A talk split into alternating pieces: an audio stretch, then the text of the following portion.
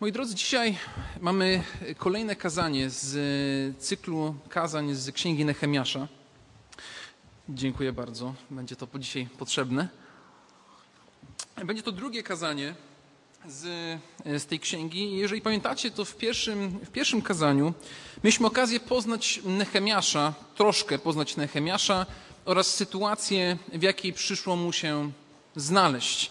Przyszli do niego ludzie, wracali z dalekiej podróży z Izraela do Asyrii, to są setki kilometrów, którzy mówią na temat tego, jakim stanie znajduje się Jerozolima, stolica Izraela. Jerozolima zburzona, znajdująca się w ruinach, świątynia również nie do końca we właściwym miejscu, mury zniszczone tego miasta, a w wyniku tego wszystkiego ludzie, którzy żyją w biedzie, w smutku i w pohańbieniu. I w momencie, kiedy Nehemiasz słyszy tę informację, to on się czuje bardzo poruszony. Jest bardzo poruszony tym, co słyszy i zaczyna się modlić i zaczyna pościć, wzywając Boga o pomoc, ponieważ nie chce, żeby tak to dalej trwało. I to jest rozdział pierwszy. I kończy się on właśnie modlitwą i takim wspomnieniem Nehemiasza tego, kim on jest. Mówi, że on jest podczaszym, a byłem podczaszym królewskim. Więc między rozdziałem pierwszym, który omawialiśmy ostatnio, a rozdziałem drugim, od pierwszego do dziesiątego, które będziemy omawiać dzisiaj, mijają cztery miesiące. Cztery miesiące modlitwy, cztery miesiące trwania w modlitwie Nehemiasza do momentu, kiedy jest realnie w stanie zaradzić temu, aby coś w tej sytuacji się zmieniło. To jest, myślę, ważna, tak ważne przypomnienie właśnie dla nas, że modlitwa czasem potrafi trwać.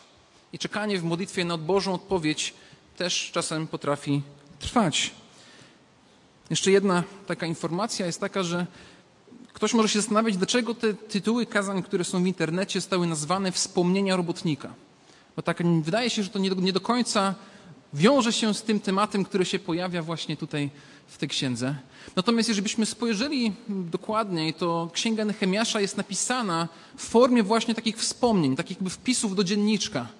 Tak, drogi pamiętniczku, w tym roku tego się wydarzyło to, ja byłem Nehemiaszem, ja byłem podczaszym. I tak od pierwszego rozdziału do siódmego Nehemiasz mówi w pierwszej osobie i potem w rozdziałach dwunastym i trzynastym również wraca do pisywania sytuacji właśnie z perspektywy naocznego świadka, jako tego, który doświadczył w tym wszystkim Bożego prowadzenia. Jest to niesamowita księga pod tym kątem, ponieważ dostajemy wgląd osobę Nehemiasza i właśnie w jego postawę, w jego nastawienie w tej sytuacji, w której się znalazł. Dlatego zachęcam Was do tego, żebyśmy czytali wspólnie Księgę Nehemiasza, drugi rozdział, będziemy czytać wiersz od pierwszego do dziesiątego. W miesiącu Nisan, dwudziestym roku panowania króla Artaxerxesa, usługując mu jako podczaszy, wziąłem wino i podałem królowi. A nigdy przedtem tak źle nie wyglądałem. Wtedy król rzekł do mnie, czemu tak źle wyglądasz? Chyba nie jesteś chory. Nic to innego jak tylko zgryzota.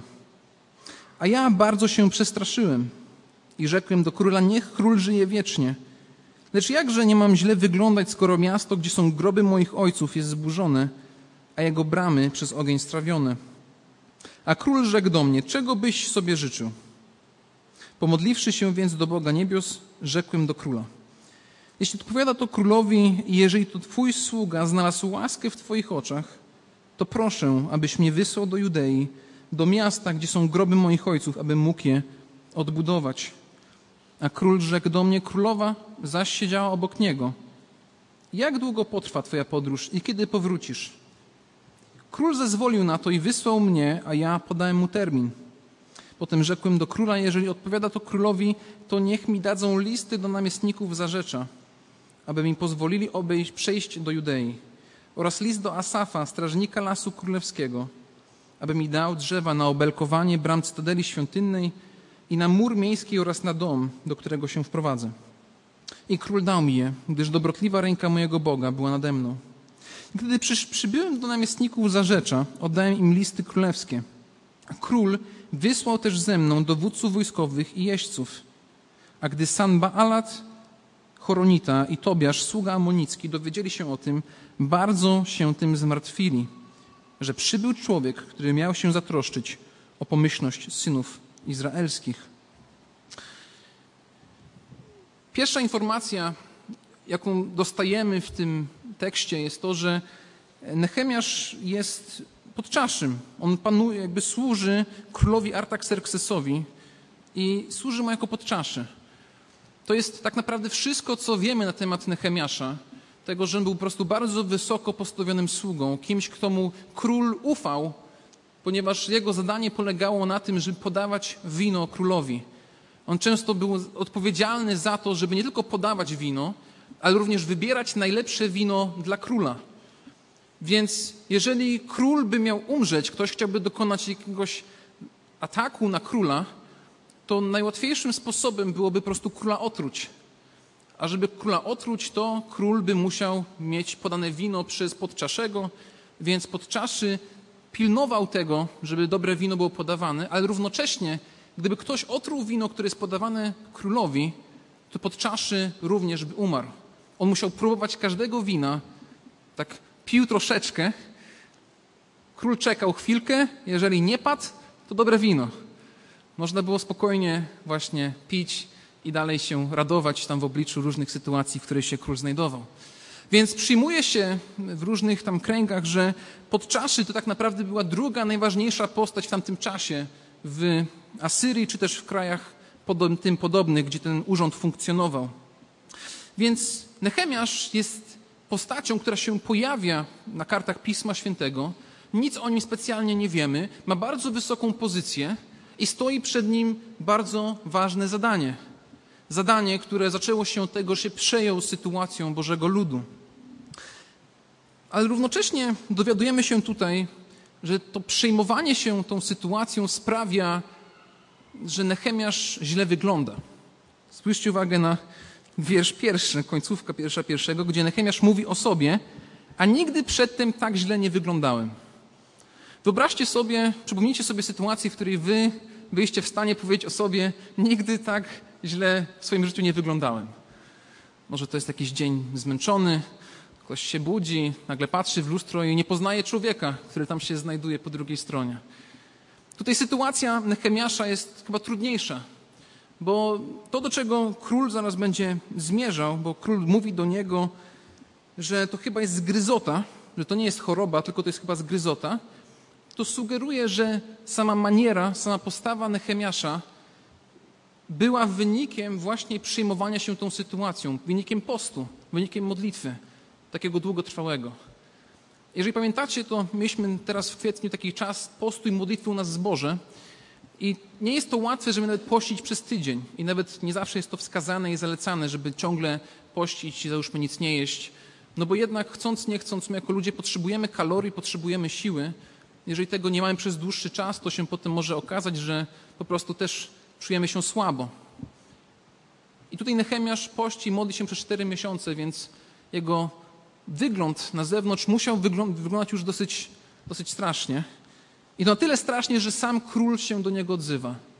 To nie było w zwyczaju króla przejmować się tym, jak wygląda, jak się zachowuje jego sługa. Król się zajmował ważniejszymi sprawami, państwowymi sprawami, a tutaj w tym przypadku nagle z jakiegoś nieznanego powodu król kieruje swoją łaskę względem Nehemiasza i pyta: Dlaczego tak źle wyglądasz? Dlaczego jesteś taki smutny, taki smętny? Nehemiaszu, powiedz mi o tym więcej. I postawa Nehemiasza tu jest cenna i ważna, jakby w odpowiedzi Nehemiasza. Zwróćcie uwagę na wiersz trzeci. I rzekłem do króla, niech król żyje wiecznie. Lecz jakże nie mam źle wyglądać, skoro miasto, gdzie są groźby moich, groby moich ojców, jest zburzone, a jego bramy przez ogień strawione. Nehemiasz nie wybucha. On nie, nie krzyczy, nie, nie oskarża króla Asyrii o dokonanie zła nad Izraelem, że to oni najechali, zabrali go w niewolę i teraz miasto jest zniszczone.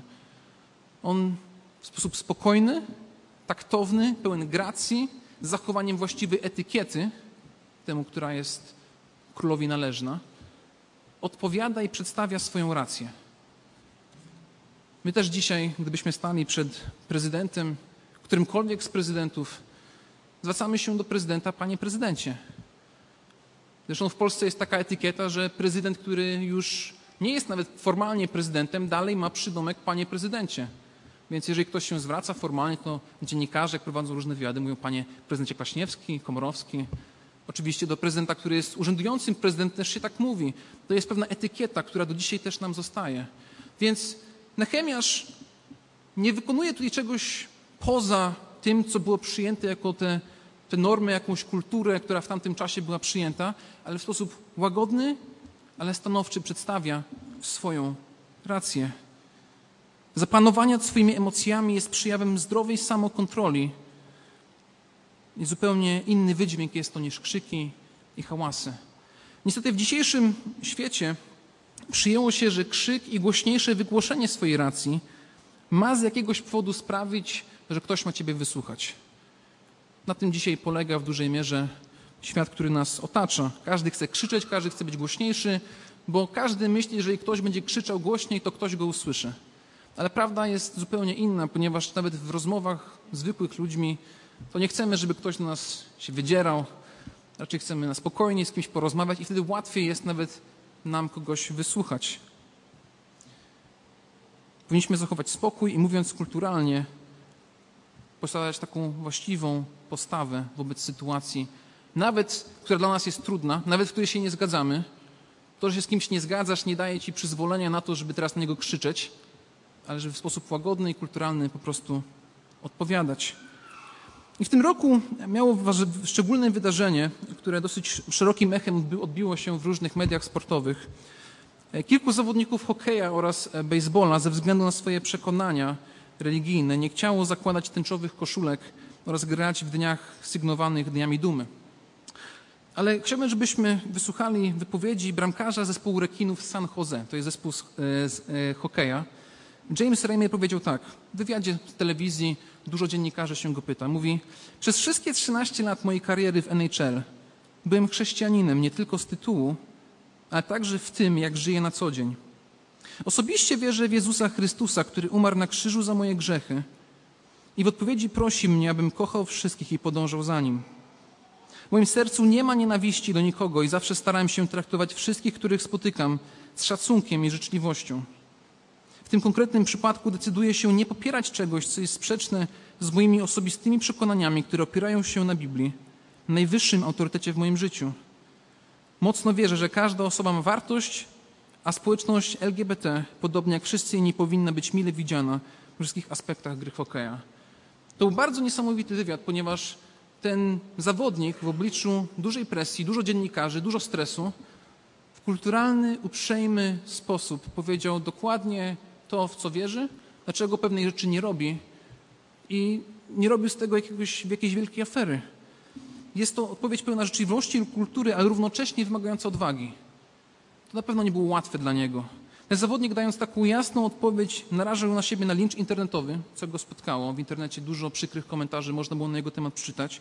Utratę sponsorów, czyli utrata pieniędzy oraz ewentualne zwolnienie z dobrej płatnej posady. I w życiu chrześcijańskim będą chwile, w których będziesz musiał określić się za Bożą prawdą lub prawdą otaczającego świata. Będą to chwile, w których Bóg stawia cię w określonej pozycji nie dla Twojej wygody, nie dla Twojej przyjemności, ale po to, abyś mógł Mu służyć i być częścią Bożego zestawu narzędzi. Każda praca, każda pozycja, jaką mamy w tym świecie, jest wyłącznie przyjawem Bożej dobroci, Bożej łaski, że to, co mamy, mamy od Boga. W księdze Izajasza czytamy, że życie ludzkie jest jak trawa, które jak mocniej wiatr zawieje, to więdnie. Mamy mając taką perspektywę, dopiero mamy świadomość tego, że wszystko pochodzi i jest w Bożych rękach. Będą momenty, kiedy będziesz musiał stanąć po stronie Boga albo poddać się presji temu, co jest na zewnątrz. I oczywiście takie momenty nie zdarzają się codziennie. Sytuacja Nehemiasza jest wyjątkowa. On stoi, on ma dużo stracenia, a jednak Bóg stawia go w tym momencie, w tym miejscu dla tej konkretnej potrzeby, żeby on mógł stanąć za Bożym ludem. To jest sytuacja analogiczna do królowej Estery. Na pewno kojarzycie historię królowej Estery, która tak naprawdę księga Estery nic nie mówi o Bogu, a jednak wszystko na Boga wskazuje. Gdzie Mordochaj mówi do Estery następujące słowa: Jeśli ty w takim czasie będziesz milczeć, Ratunek i ocalenie dla Żydów przyjdą skąd inąd, lecz ty i twój dom twego ojca zginiecie. Kto zaś wie, czy godności królewskiej nie osiągnęłaś na czas właśnie jak ten? Na czas właśnie jak ten. Każdy z nas jest stawiany przez Boga w różnych sytuacjach, w których możemy się dzielić Ewangelią, stawać na prawdzie Bożego Słowa, ale kiedy stajemy na prawdzie Bożego Słowa, róbmy to w sposób pełen gracji, kultury, właściwy temu sposób, nie robiąc z tego jakichś wielkich, wielkich krzyków. Nechemiasz sam wiele ryzykował, jako druga postać w państwie asyryjskim. Mógł wszystko stracić, boi się. Zwróćcie uwagę, że Nechemiasz się, to nie jest taka buta, to nie jest taka duma. O, ja byłem taki odważny w tym czasie. Tak, ja, Nechemiasz, byłem najlepszym przywódcą, nigdy się nie bałem. Nie, nie, zwróćcie uwagę na wiersz drugi, a ja bardzo się przestraszyłem. Odwaga to nie jest brak strachu. Odwaga jest to robienie czegoś, co musisz zrobić pomimo strachu. I Nechemiasz faktycznie o to tutaj zabiega, to, to robi. Więc podejmuje w ufności Bogu ryzyko dla dobra Bożego ludu. On nadstawia własnego karku dla ludzi, których nie zna, ale ludzi, którzy są Bożym ludem. On o nich się zatroszczył. I Nechemiasz tutaj zaczyna się modlić. Po tym, jak król zadaje mu pytanie, co byś życzył, to między pytaniem króla odpowiedzią Nechemiasza pojawia się krótka modlitwa. Dlaczego Nechemiasz się tu w ogóle modli i w jaki sposób się modli? Jak to jest możliwe, żeby Nechemiasz modlił się przed królem? Po pierwsze, Nechemiasz się modli, ponieważ jest człowiekiem modlitwy. To już ustaliliśmy. Będziemy na to jeszcze niejednokrotnie zwracać uwagę, ponieważ ten aspekt w tej księdze jest tak ważny, że byłoby dziwne, gdybyśmy to uwagi nie zwracali. Ale modli się również dlatego, że będzie prosić króla o dokonanie czegoś prawie niemożliwego. Żeby zrozumieć to, trzeba się cofnąć kilkanaście lat do tyłu, kiedy król, ten sam król, Artaxerxes, w księdze Ezdrasza w czwartym rozdziale, wierszu 21, daje zakaz odbudowy Jerozolimy. Była sytuacja podobna do tej, w której się Nechemiasz znajduje, i wtedy król zakazał odbudowy Jerozolimy, zakazał nakazał zaprzestać odbudowy. Więc teraz Nechemiasz chce prosić króla o coś, co jest sprzeczne z tym, co sam król powiedział. Królowie w starożytności nie mieli zwyczaju, żeby odwracać swoich dekretów. To nie było w ich naturze. Kiedy król coś powiedział, tak po prostu miało się wydarzyć i koniec. Więc Nechemiasz prosi króla o coś, co tak naprawdę jest odwróceniem tego, co on sam mówi. Jest to coś, co jest praktycznie niemożliwe. Więc być może z tego powodu Nechemiasz też się modli. Tu jest kolejna taka ciekawostka, że w wierszu szóstym czytamy o tym, że królowa zaś siedziała obok niego. To jest bardzo ciekawy komentarz w wierszu szóstym, który tak naprawdę nie do końca pasuje z całą tą historią. I być może niektórzy komentatorzy zwracają uwagę na to, że ten komentarz pojawia się tutaj, ponieważ ta królowa była ważna. Że to sytuacja, w jakiej Nechemiasz rozmawia z królem, to nie jest sytuacja publiczna, to nie jest takie forum, ale jest to możliwe kolacja z żoną i tą żoną mogła być Estera. To wszystko w tych różnych momentach dzieje się w tym samym czasie, więc Nechemiasz możliwe, to jest pewne założenie różnych komentatorów, że możliwe, że widząc Esterę, znając jej historię, tego, że ona stanęła za Izraelem, sprawiło, że on też pozyskał odwagę do tego, żeby on teraz stanął za Izraelem. Bo odwaga zdradza odwagę. Kiedy widzimy czyjąś wiarę, widzimy czyjąś odwagę, to my też chcemy tak samo. Ale od kogoś to się zaczyna. Nechemiasz modli się w ciszy. I to jest taka modlitwa, prawdopodobnie szybka modlitwa w głowie, taka, kiedy jest tylko może u nas jakby był jakiś wypadek i nawet nie zdążysz powiedzieć słów, to parę słów takich myśli, Panie Boże ratuj, potrafi gdzieś tam przemknąć. Nie mamy treści tej modlitwy, wiemy, że się pomodlił, i potem w wierszu piątym daje swoją odpowiedź. Rzekłem do króla w wierszu piątym, jeśli odpowiada to królowi, jeśli twój sługa znalazł łaskę w twoich oczach, to proszę, abyś mnie wysłał do Judei, do miasta, gdzie są groby moich ojców, aby mógł je odbudować. A król rzekł do mnie, królowa zaś siedziała obok niego, jak długo potrwa twoja podróż i kiedy powrócisz? Król pyta się o konkrety. Król nie pyta o to dobrze, to zwróć do mnie za jakiś czas i wtedy będziemy mieli tutaj kolejną dyskusję. Król pyta, o co, co jest potrzebne, co się wydarzy, jak długo to wszystko będzie trwać. Jak zaraz zobaczymy, Nehemiasz w czasie postu i modlitwy nie próżnuje, ale planuje. On myśli, on działa, zaczyna się zastanawiać, co będzie potrzebne do tego, żeby odbudować Jerozolimę. Przedstawia on konkretny, całkowity plan działania dla króla w wierszach siódmym i ósmym. Król zezwolił na to i wysłał mnie, a ja mu podałem termin. Potem rzekłem do króla, jeśli odpowiada to królowi, to niech mi dadzą listy do namiestników zarzecza, aby mi pozwolili przejść do Judei oraz list do Asafa, strażnika lasu królewskiego, aby mi dał drzewa na obelkowanie bram cytadeli świątynnej i na mur miejski oraz na dom, do którego się wprowadzę. I to jest jeden z tych punktów w tym kazaniu, który jest bardzo ważny.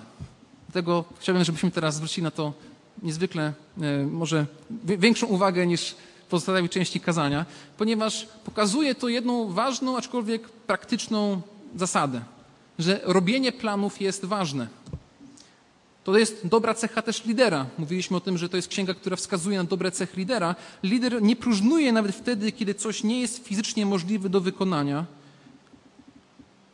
On spędza czas na tym i się zastanawia, jak można coś zrobić. Planuje. I Nehemiasz robi dokładnie to.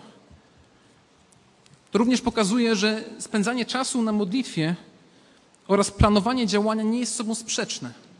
Tak czasami się może wydawać, że robienie planów i modlitwa, no nie, to, to nie ze sobą nie, nie, nie gra.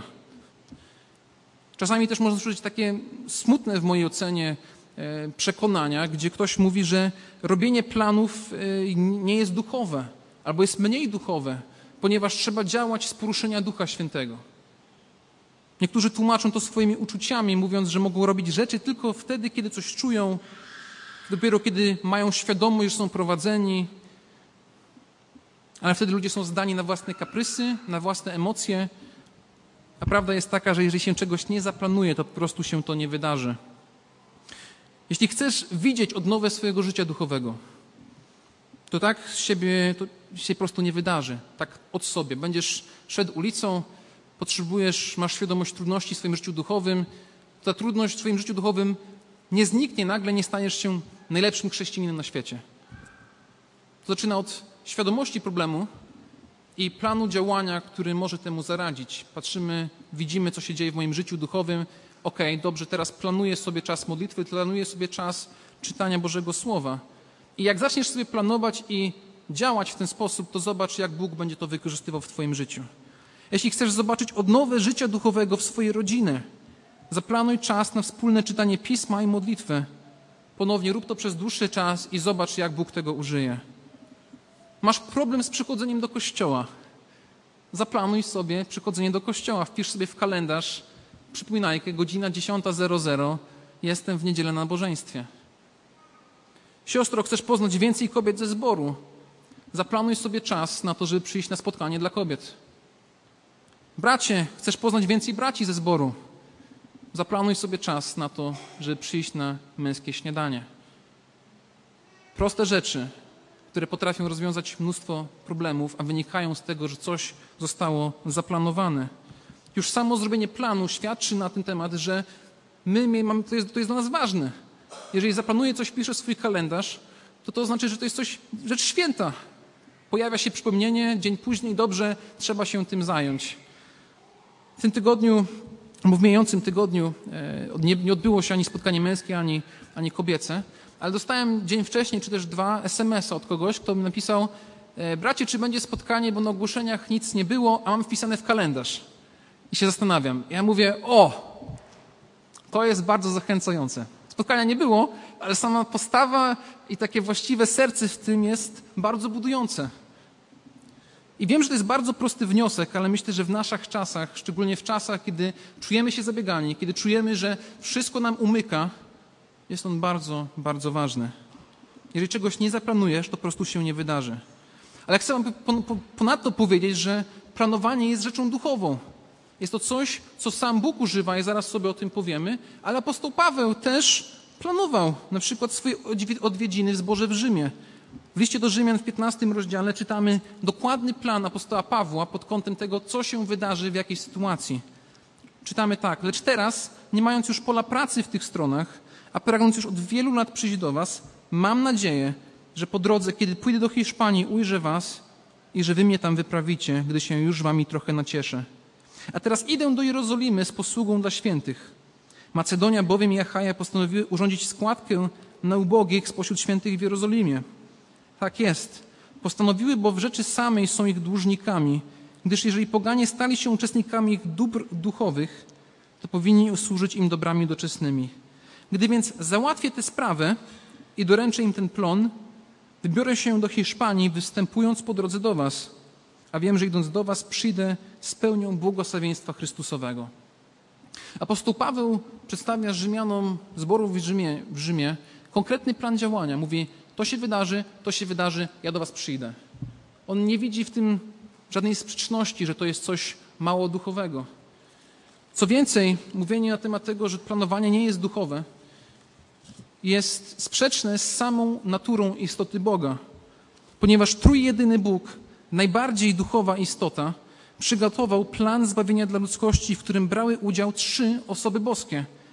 Możemy o tym przeczytać doskonale w liście do Efezjan w pierwszym rozdziale, w wierszach od trzeciego do czternastego. W tym fragmencie zostaje ukazania pełnia Bożej mądrości dla świata, gdzie Bóg Ojciec wybiera przed założeniem świata lud dla siebie. Bóg Syn, Jezus Chrystus, staje się odkupicielem tego ludu, dając mu odpuszczenie grzechów, a Bóg, Duch Święty, staje się obecny w tym ludzie, będąc potwierdzeniem tego, że odkupienie się dokonało. Trzy osoby boskie zjednoczone w jednym dziele, wykonane dokładnie wtedy, kiedy miało zostać ono wykonane. Bóg, trójjedyny Bóg, w którego my wierzymy, jest Bogiem, który planuje i wykonuje swoje plany. Dokładnie wtedy, kiedy mają one nastąpić. Jest to coś pięknego, jest to wzór, który my również powinniśmy naśladować. Nechemiasz widzi w tym wszystkim, o czym tu mówiliśmy, Boży plan. On widzi Boże prowadzenie. On rozumie, że to, co się dzieje, to jest coś wyjątkowego i Bóg nad tym wszystkim czuwa. I nie widzi w tym żadnej sprzeczności z tym, że On jednak musi jakieś działania podejmować. Zwróć uwagę na wiersz ósmy. I król dał mi je, gdyż dobrotliwa ręka mojego Boga była nade mną. Gdyż dobrotliwa ręka mojego Boga była nade mną. To pytanie, które czasami jest zadawane o Bożą suwerenność, a ludzką odpowiedzialność tego, co tu robić w świecie, kiedy Bóg nad wszystkim panuje, dla Nehemiasza to w ogóle nie jest problem. W tym całym przedsięwzięciu Nehemiasz nie, zatraci, nie, nie traci spojrzenia, że Bóg na tym czuwa, że to Bóg powinien odebrać sobie z tego chwałę. Jest to widoczne w jego modlitwach, ale teraz na koniec, kiedy sytuacja się kończy, Nehemiasz również powołuje się na to, że Bóg to wszystko uczynił. I że to jest wszystko wynik Bożej dobrotliwej dłoni. Dla Nehemiasza ten czasami zgrzyt w naszej perspektywie między Bożą, Bożą suwerennością, naszą odpowiedzialnością w ogóle nie jest problemem, ponieważ on widzi Boże działanie i zdaje sobie sprawę, że taka sytuacja nie, zdaje, nie zdarza się często. Jest to wyjątkowa sytuacja, w której król prosi go o jego potrzebę. On nie był pasywny, i z odwagą robił to, co do niego należało i był w tym wszystkim pokorny. W Księdze Przysłów czytamy, konia przygotowują na dzień bitwy, lecz zwycięstwo zależy od Pana. Konia przygotowują na dzień bitwy, ale zwycięstwo zależy od Pana. To jest Nechemiasz. Nechemiasz działa, się przygotowuje, ale ma świadomość, że ostateczny wynik tego należy do Boga.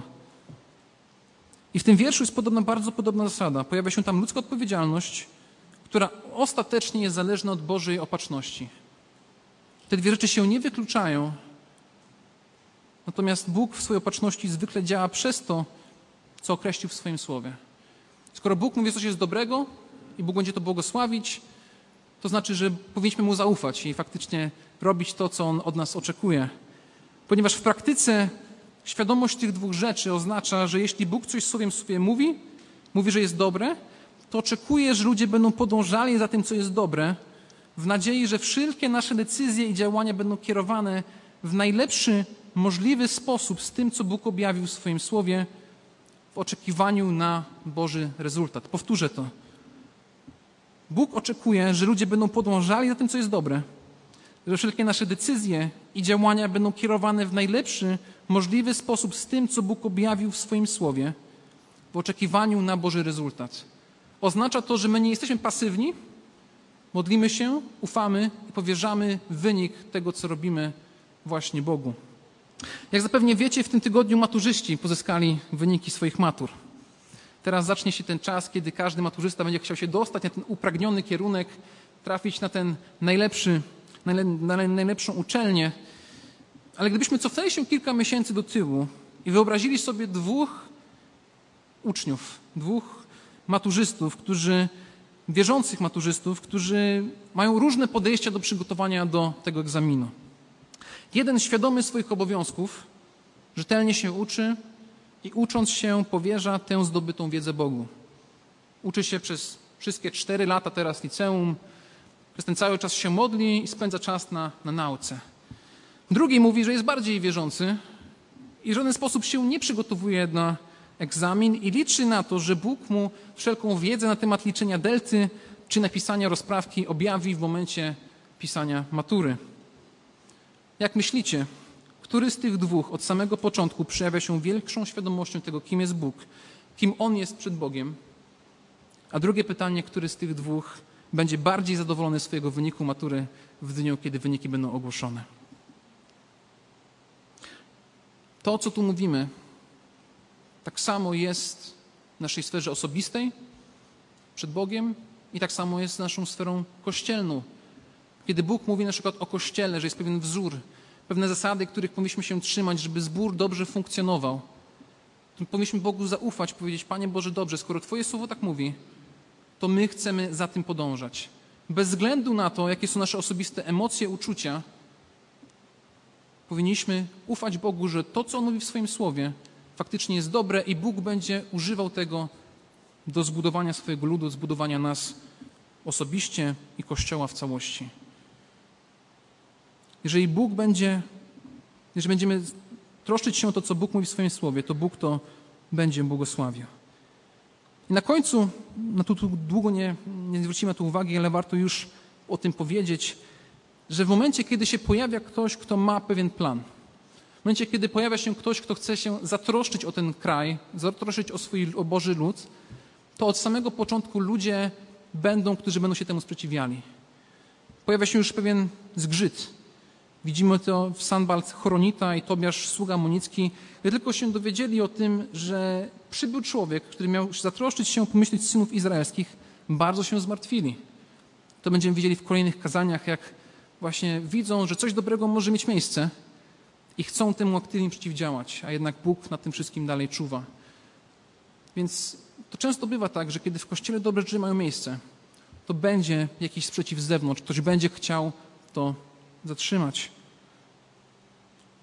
I myślę, że ten rozdział, który teraz, czy też te wersety z tego rozdziału, które czytaliśmy, pokazują bardzo praktyczne prawdy naszego życia.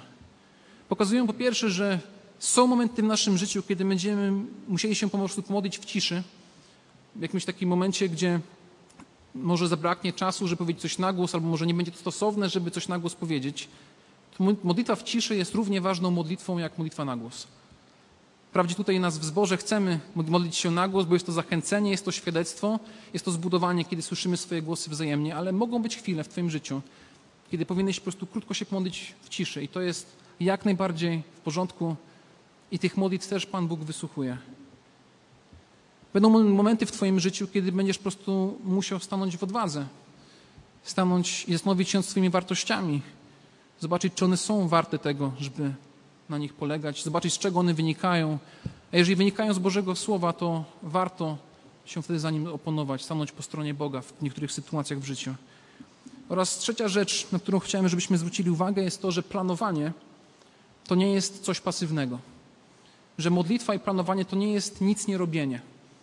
Jest to mądra świadomość tego, kim my jako ludzie jesteśmy wobec Boga i wobec tego ufamy Mu, powierzamy Mu nasze plany, ufności, że Bóg je będzie błogosławił. Myślę, że jeżeli chcemy dobrych rzeczy w naszym życiu, dobrych rzeczy w naszym kościele, musimy mądrze planować, ale te plany nie tylko wymyślać na poczekaniu, ale faktycznie powierzać je w modlitwie Bogu i się to troszczyć, a Bóg to będzie błogosławił. Bóg sam jest Bogiem planowania, moi drodzy. On zaplanował nam zbawienie w Jezusie Chrystusie. To jest jedna misja Boga Ojca, Boga Syna i Boga Ducha Świętego. Amen.